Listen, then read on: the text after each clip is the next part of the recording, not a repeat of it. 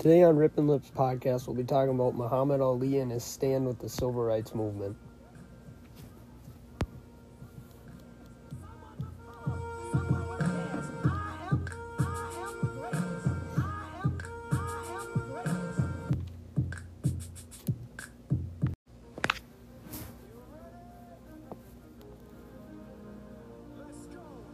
Muhammad Ali was a very well known boxer, not only for his boxing career, but also for his influence on the civil rights movement.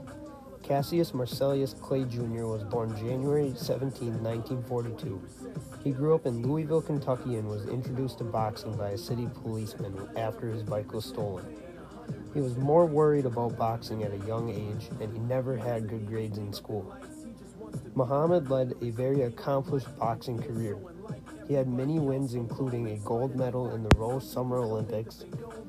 His involvement in the civil rights movement actually began in Islam, when he became close friends with the nation's spiritual leader. Fast forward two years, Muhammad was about to win a major title and was stripped of it after refusing to join the U.S. military in the Vietnam War. Joining this war was against Muhammad's religion, and he explained this to the court, and eventually they let him fight again.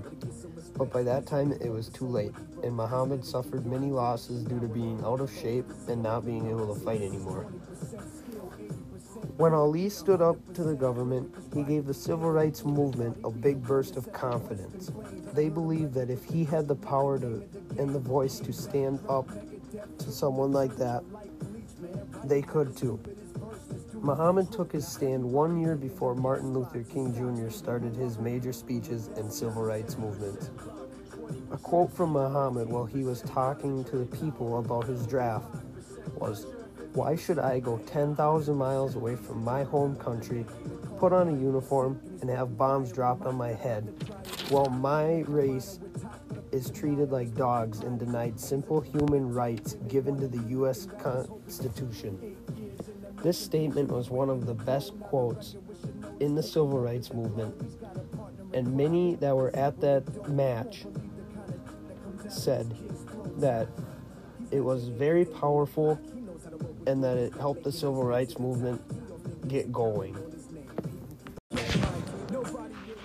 Muhammad Ali also took a stand when he changed his name in March of 1964. He said, Cassius Clay is a slave name. I didn't choose it, I didn't want it. I am Muhammad Ali, a free name. It means beloved of God. I insist people use it when speaking of me. By changing his name, he also showed that he was involved in the civil rights movement. He showed that he can take a stand in many different ways and by changing his name from a slave name to a free name, he showed that he was involved.